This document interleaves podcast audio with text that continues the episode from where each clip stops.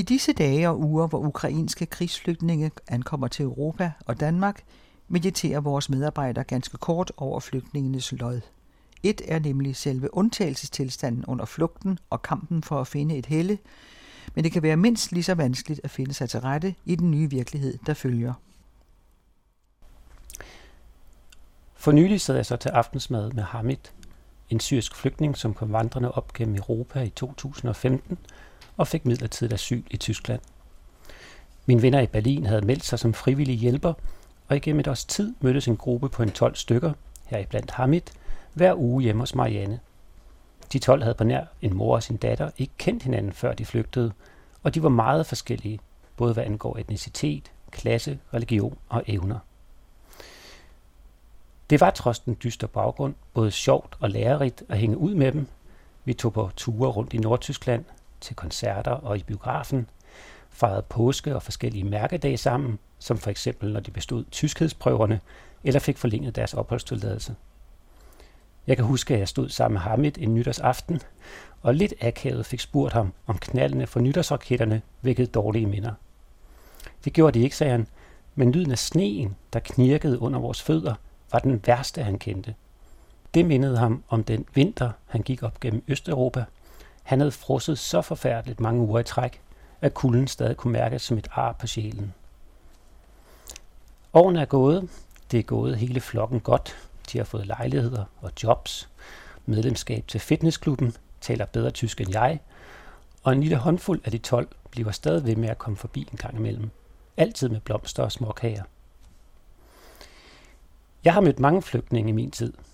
Ikke på den der hjælpende, konstruktive måde, som nogle af jer forhåbentlig har. Nej, mere som gæst i deres skæbne. Jeg har besøgt det, der dengang i 1994 var verdens største flygtningelejr på grænsen mellem Rwanda og Tanzania. Et dystopisk syn, hvis noget nogensinde fortjener denne etikette. Jeg har boet på hotel med håbløse afghanske flygtninge, ofre for russisk aggression i Vestgeorgien, med afghanske, veluddannede og ressourcestærke flygtninge på hotel i Baku. De var blevet solgt falske visager og var nu strandet på andet år uden penge og papirer i den azerbaijanske hovedstad. Ja, jeg boede sågar engang to uger med 25 pur unge pakistanere i en skummel kælder uden for Yerevan. De var undervejs til Europa og måtte ikke forlade deres skjul, før de blev hentet og fragtet videre mod vest.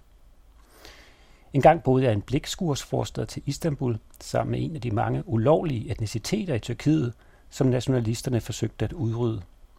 Det er ikke kun kurderne, der går ud over dernede.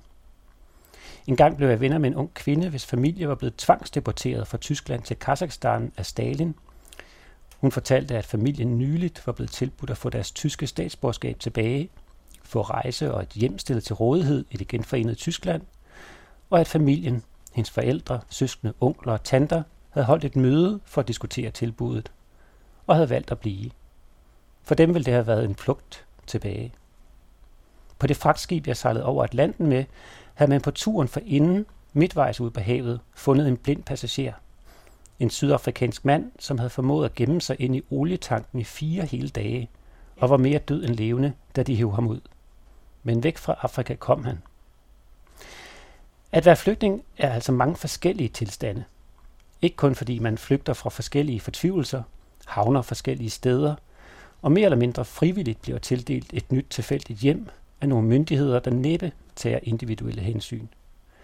Men også fordi, at tilværelsen efter flugten, efter opholdstilladelsen, i det, der skal forestille at være et nyt hjem og en ny hverdag, kræver, at flygtningen selv opfinder en virkelighed og en ny identitet af det forhåndenværende.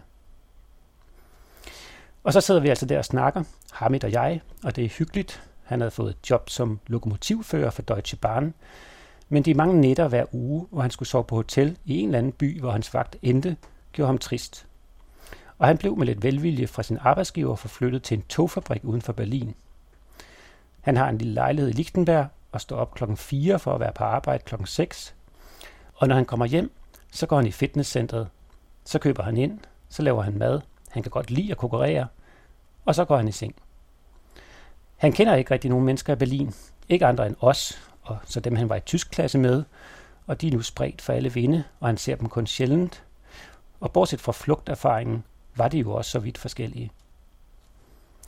Meget godt er sket på de syv år, og Hamid er taknemmelig for det meste. Med hans job kan han sende penge hjem til de efterladte i Syrien, og det alene giver ham en form for anker i livet. Men han savner at have venner. Bare nogen at snakke med, fortæller han os med en stille fortvivlelse. Han føler sig meget ensom, får han formuleret, og kigger ud af vinduet.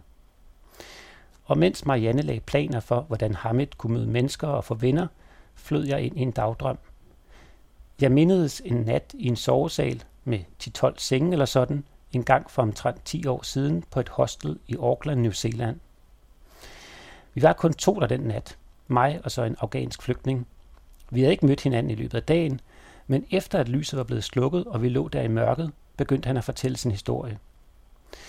Jeg kan ikke huske detaljerne om hans flugt og hvad der var sket med hans familie, men det, der gjorde et udslettet indtryk på mig, var den pinsomme ensomhed, han beskrev, han følte.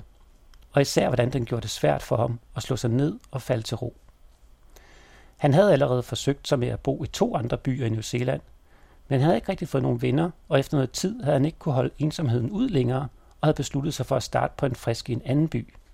Der var jo alligevel ikke noget, han efterlod i den by, han først var kommet til, og måske ville det blive nemmere at få venner i den næste by. Men også her havde han mislykkedes med at skabe sociale relationer, og efter et halvt år var det blevet ham for svært at finde lyst og tålmodighed til at se tiden an, og så var han flyttet igen.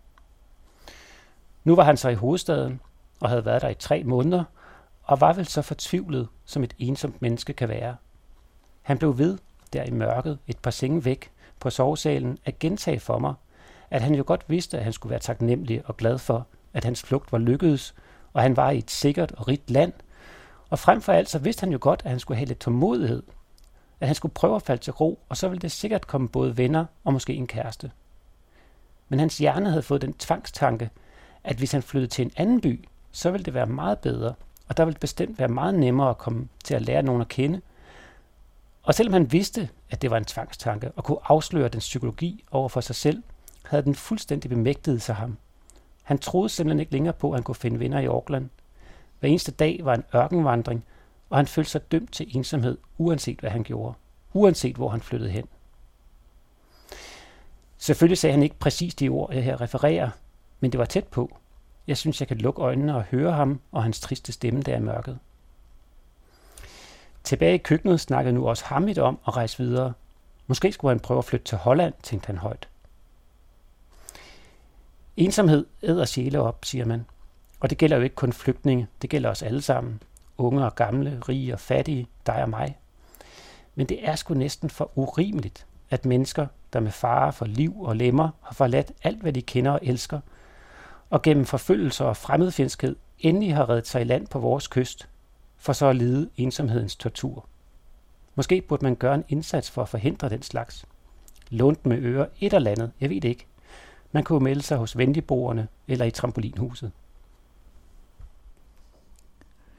I hørte Rasmus Blede Larsen. Vi linker til venligboerne og andre flygtningehjælpeorganisationer på hjemmesiden.